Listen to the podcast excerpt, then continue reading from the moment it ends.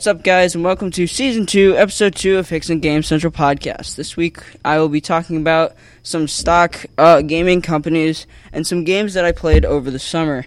Um, now, there are a couple companies that make good computers for gaming and that um, can sustain the frame rates that you need for a um, pretty consistent uh, gaming experience.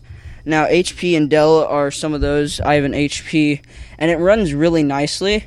But there are some companies that uh, focus on just the gaming experience, and their computers are designed to handle the high frame rates.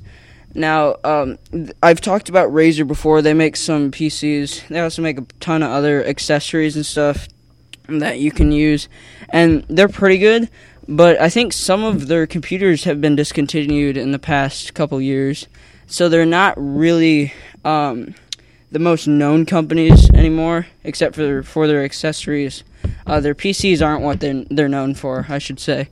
Um, but there's this company called Alien Software, which is doing something like no other company has done before, um, by adding texture to their uh, laptops and to their desktops, like adding waves that are supposed to look like scales and stuff.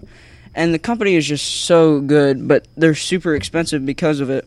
So, like the um, stock laptop PC, whatever you want to call it, is fifteen hundred dollars. Now, I don't know what mine was, um, but fifteen hundred dollars is a decent amount for a laptop. But it's totally worth it if that's what you want to do with it. Is game. Um, they also teamed up with Steam, which I've talked about before, where I get all my games for my PC. Um, and they made a console. Now, this confuses me a little bit why they would go that route because they already have a perfectly good software that is unique to them, and then they go and they try to compete with Xbox and PlayStation through their console. Um, I wouldn't be surprised if it's really good. They have a new uh, unique controller out and a headset, I believe, for online gaming. Um, but I'm just, I don't know why they would do that.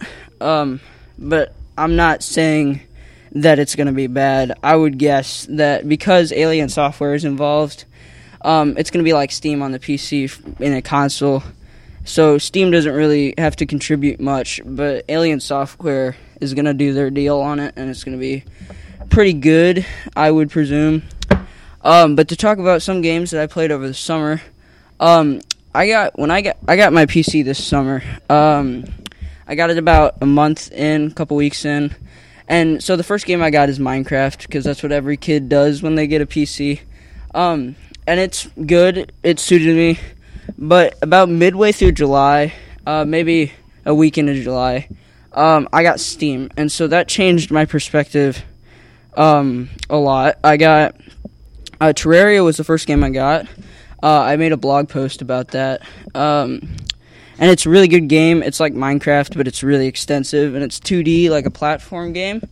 Um, I really like it. I've logged like 36 hours or something on it.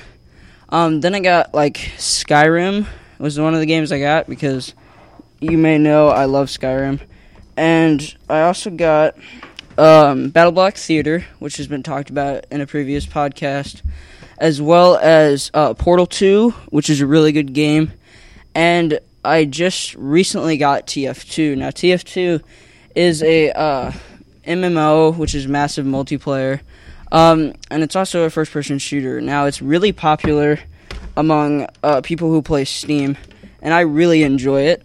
Um, if you don't know, it's free, so you might want to go check that out. Um, but it's a really good game. I'm planning to get some other games um, later uh, but that's really what I've been playing over the summer. Um, how many hours I've logged, I don't know, um, but it's a lot. Uh, so that's all for this week. Tune in next week for um, another topic and hopefully a guest. Thank you. Signing off.